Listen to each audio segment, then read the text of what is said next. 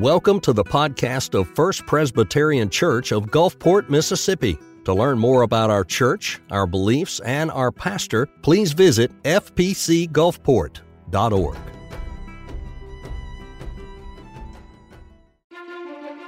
In 1 Peter 2, the apostle mentioned a war that's being waged against the souls of believers.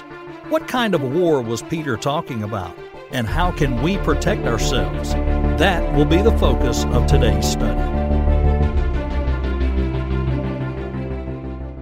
Have you ever heard the song The Devil Went Down to Georgia? Who wrote it? Anyone know?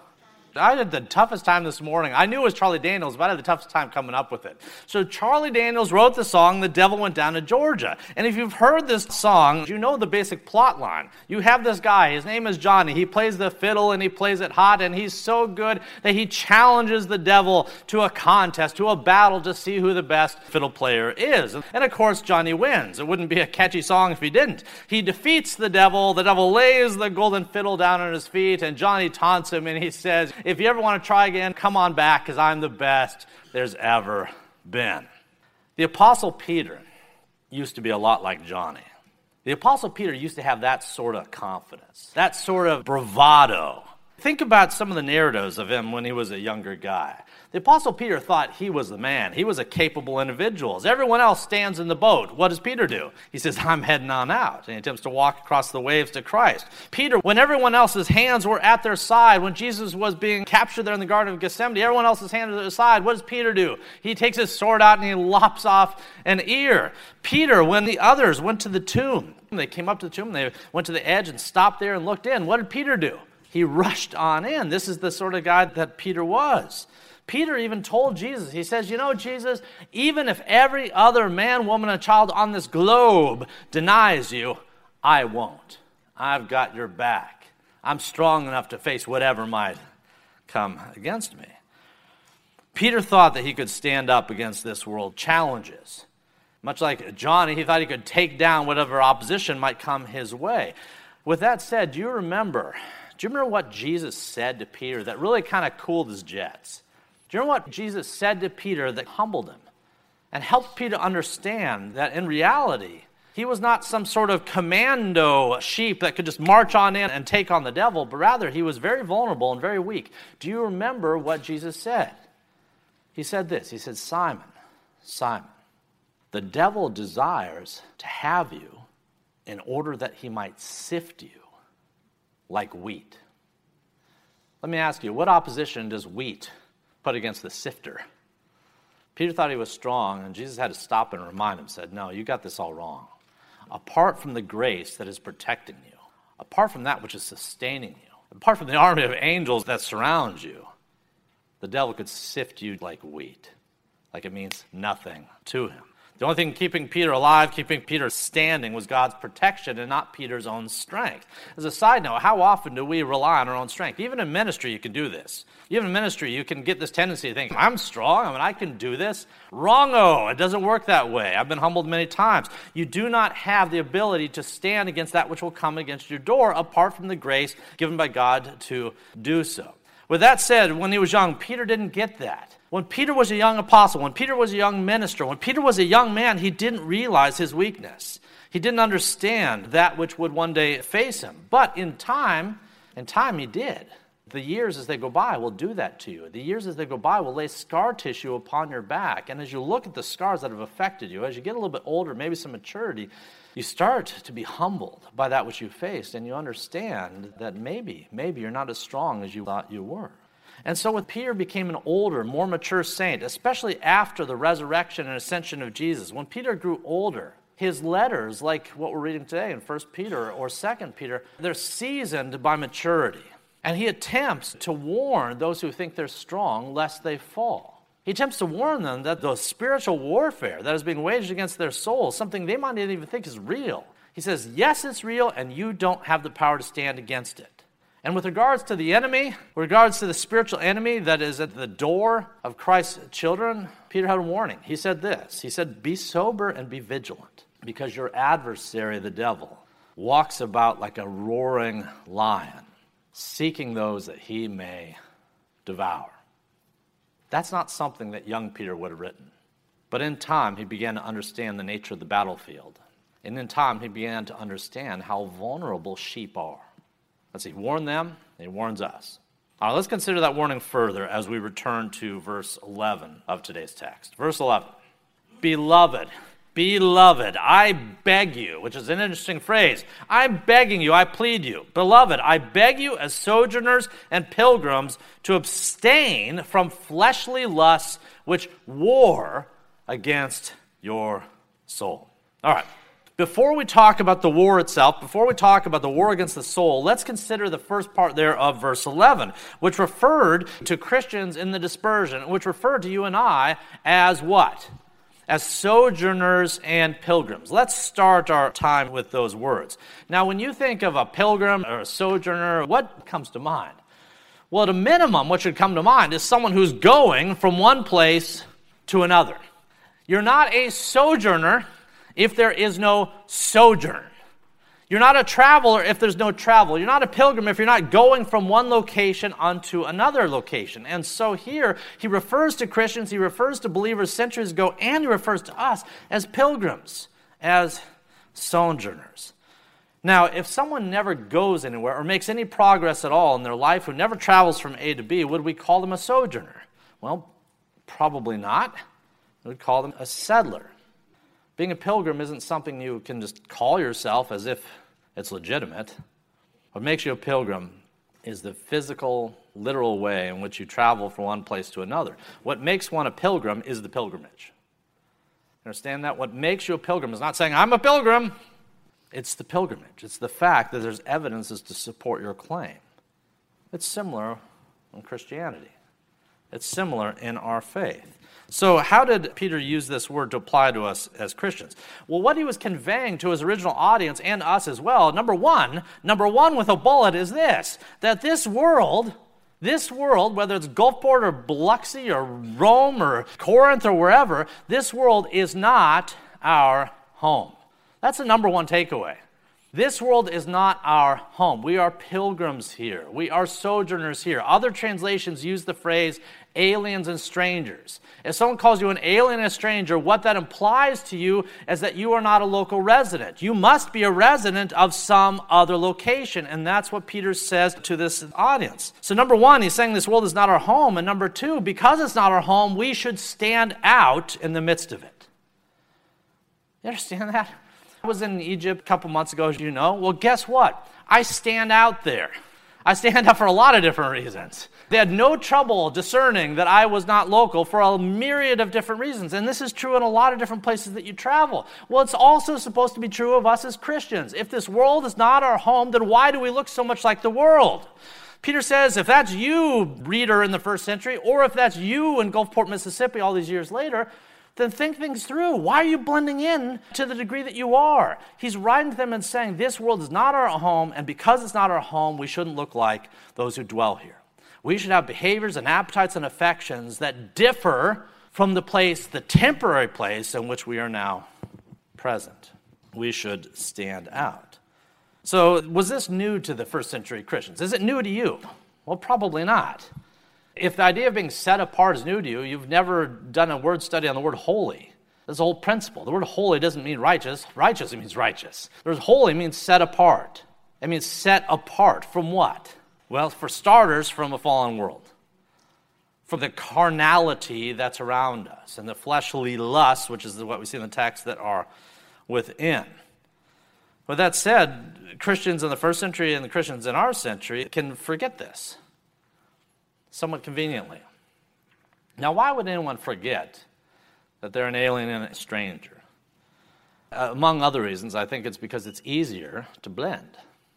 It's just easier to hunker down. I mean, if there's a battle waging all around you, what's the easiest thing to do? Play dead. Just hunker down into a little hole and just hope the battle goes by. It's simpler, it's easier to find some corner of the war zone which is quiet and you can just live out your days there. It's much harder to pick up your sword and your satchel and go marching into the battle. So, one of the reasons that we tend to blend in is again simplicity, the desire to live out our lives without drawing much persecution, without drawing attention that we don't want. And as we do so, the light bulb of Christian witness dims a little bit in the world around us. And it doesn't stop the battle. Well, that said, that's one of the reasons that we do this. And I wouldn't be doing us as individuals any favors if I didn't ask you is this true of you and I? Are we living and acting as sojourners and pilgrims and aliens and strangers, or are we settling and blending and the like? Only you can really answer that for yourself. But if the answer is I'm making myself far more like the world in order not to attract a lot of attention, if that's really where you're at, my encouragement would be look at this text. That's not who you're supposed to be. That's not what you're called to do. We're called to strive for this heavenly finish line. And when we reach there, by God Almighty's grace, we want to reach there as holy as we can. Not because we punch the ticket to get in, but just because it glorifies God all the more if we run our race well. And one of the ways to run our race well is to be holy in the midst of a darkened society. And see that during our age and across the scope of our family's life and across the scope of our ministry, that the light of Christian witness around us has gone up, not dimmed. And some of that is upon us in terms of what we do this very week. Conversations that we should have but haven't had historically, things we should do but haven't been doing appetites and attitudes we should get rid of that we've clung to. These are sort of the decisions that we have to make. It's not a matter of just encountering the text and going, boy, I see what Peter was saying to those people who lived centuries ago in a place far, far away, a long time ago. It's words meant to be tattooed upon our own hearts as well. Are we sojourners? And if not, then we need to take action. All right, let's consider the second half of verse 11 now. I'm going to read the whole verse 11, but let's move on and talk about what the second half says. So, verse 11 Beloved, I beg you, as sojourners and pilgrims, to abstain from fleshly lusts which war against the soul. You know, whenever I've looked at old military photos or old paintings from battles across the various centuries, I've noticed this. I've noticed that competing nations, competing factions, you can usually tell them apart. And the way that you can tell them apart is because usually, historically, across the centuries, one side wears a different uniform than the other side. For example, in the Revolutionary War, the British forces were known as what? The Redcoats. Why are they called the Redcoats? Well, it's in the name. They were called the Redcoats because that's what they wore. Now, what's the advantage of wearing a uniform that's visibly different than your enemy? What's one of the advantages? Well, one of the advantages is that A, you're not going to get hit by friendly fires likely, but B, you're demonstrating your allegiance to your side. You're telling the enemy, you're telling the world, you're telling those with you, this is where I stand by virtue of what I put on today. By virtue of how I appear to the world, it demonstrates my allegiance. It demonstrates to who and to what I bend the knee, just by virtue of what I am wearing as I go out the doors. In verse 11, Peter is saying something similar. He's saying that if you're a sojourner, if you're on Team Jesus, so to speak, if you're an alien, if you're a pilgrim, if you're a Christian, if you're an ambassador, then one of the ways that you demonstrate the faith that you have is that you live differently. You visibly put on different spiritual clothing, so to speak. I live differently than others. I live differently than the enemies of Christ. And because I live differently than them, I stand out on the spiritual battlefield. And that's not only okay, that's desirable. One of the ways we do that is when we abstain from what the world dives headlong into. One of the ways you demonstrate who your king is is when you reject the world's mandates and you say, No, no, no, I'm not doing that. I'm going to do what's right. And you yield to King Jesus in a visible way. When you abstain from fleshly lusts, and there's a whole category of things that can be called fleshly lusts when you abstain from those things and rather make it your purpose in life to be conformed to the image of Christ so that when people see you, they see Him. When you do that, you won't have to wonder whether you're seen as an alien or a pilgrim or a stranger or a sojourner. You will be. But it takes some intentionality, which is why Peter says it here. This isn't by osmosis that this suddenly develops. It takes intentionality. It says for you and I that we have to make some concrete decisions on the appetites and the attitudes and the affections that we pursue because the world is watching. You know, there was a number of years back, there was a, an NFL quarterback And he made waves. I don't know why this would make waves, but he made waves by declaring to the world that he and his fiancee would remain celibate, would not engage in premarital relations until such time as they were married. Man alive, the amount of critique and, and just flat out mockery that this individual got from the world. Rather than seeing it as, you know, maybe in decades or centuries past, we would have seen that as a good and appropriate thing. Modern day culture says, you, you prude, you fundamentalist. They don't know what they mean when they use it, but it's the word they call us. You fundamentalist. You fundamentalist Christian. When I say I'm going to do this and I'm not going to do that, it has the effect of saying that that is wrong. And guess what? That's okay. That's part of what being a good Christian witness is. You say, I am going to be Christ like, regardless of the cost. And if that means that that which I'm rejecting is seen for the sin that it is, then so be it. That's the objective. We're going to see that as we move into verse 12. That's the objective. As we do these things, it's not only right because it's right, but God uses the things we do in a visible way to bear witness to a fallen world, that they might be less fallen in the day of his visitation. You have the capacity to teach others through your actions and choices in ways that you may not be taking full advantage of as you're busy trying to blend in, as we all are busy trying to blend in. But Christ calls us to something more and says that when we act in the way that we're called to act, when we live in the way we're called to live, we bring glory to God and we teach those who are watching because they are watching. Look at verse 12 and we'll see how he expands on that.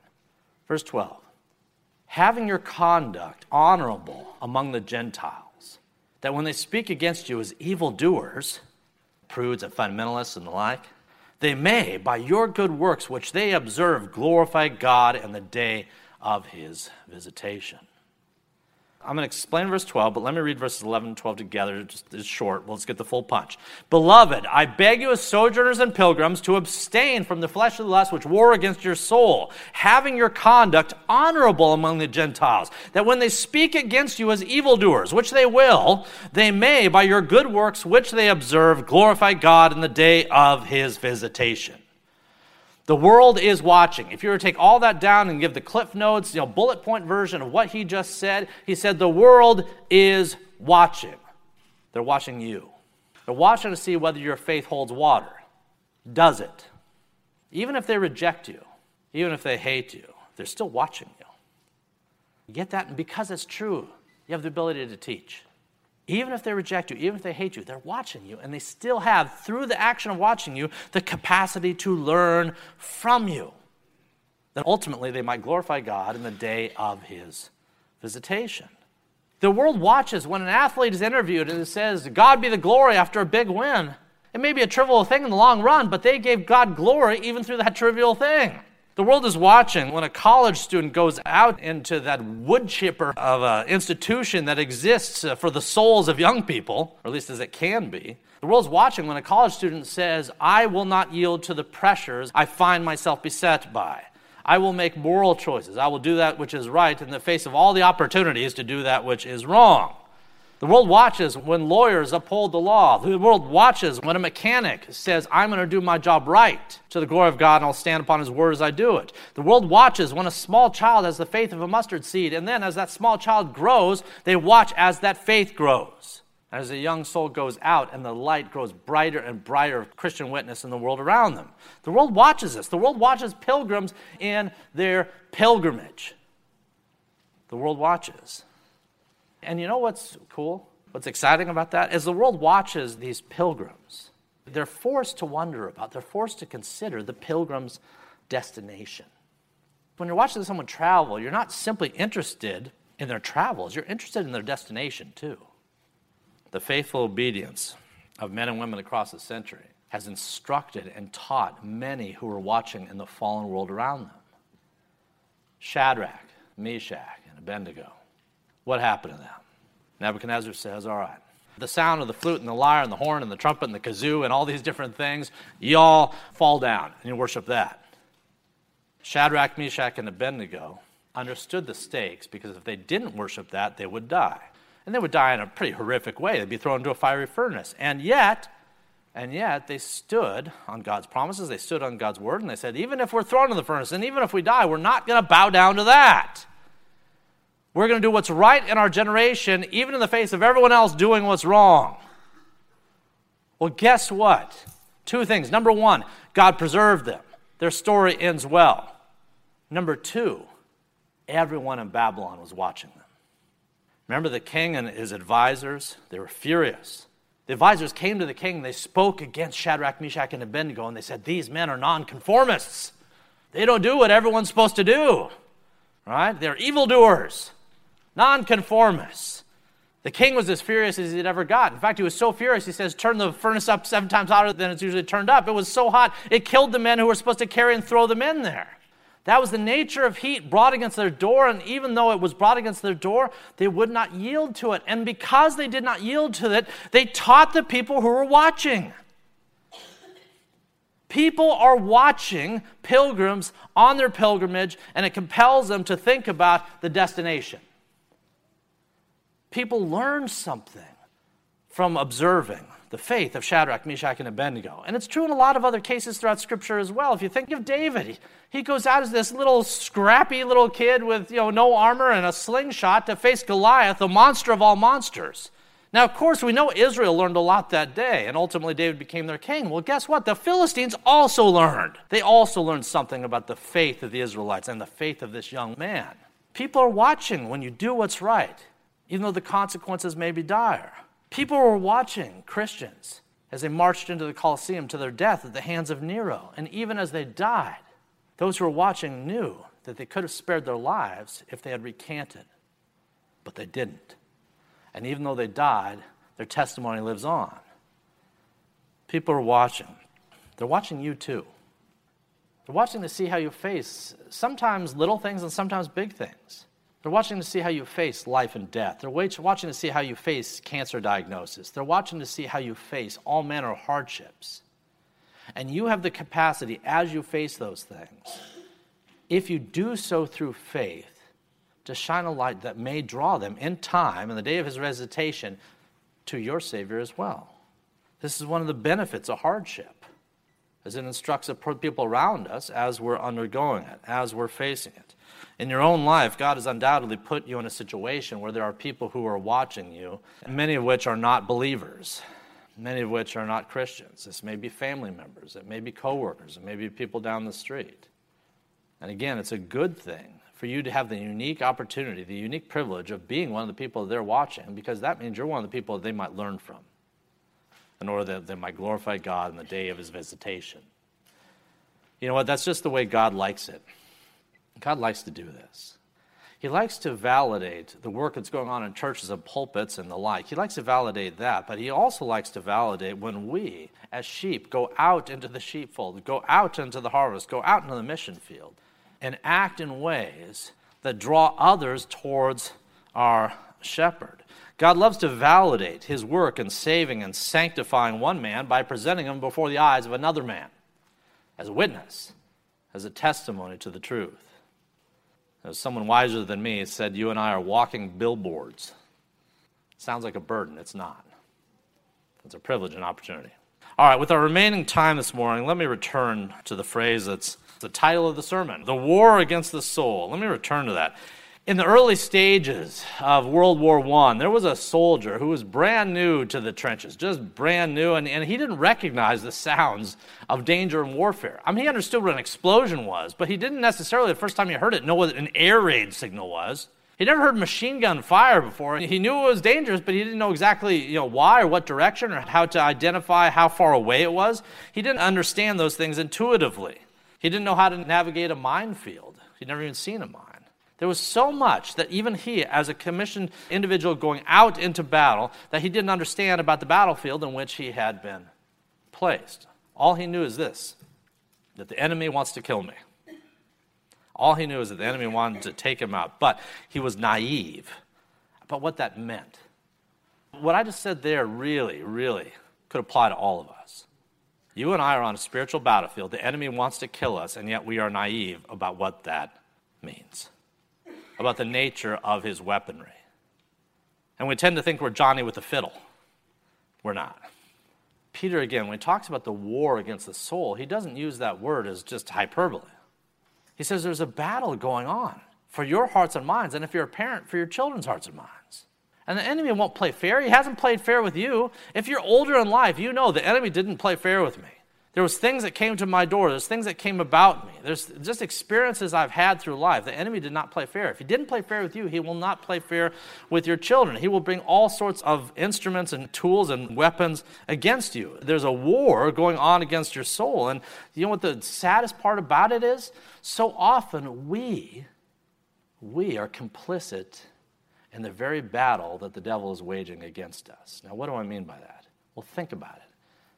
If you look back at your own life, if you think you're back, all the spiritual scars that have been laid upon it, how many of them have been self inflicted?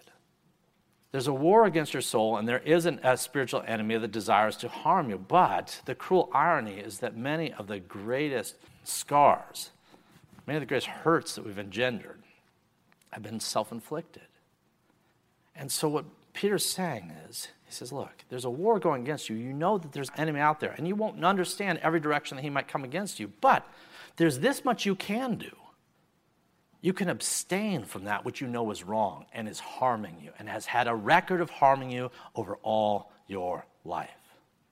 There are fleshly lusts that war against our soul.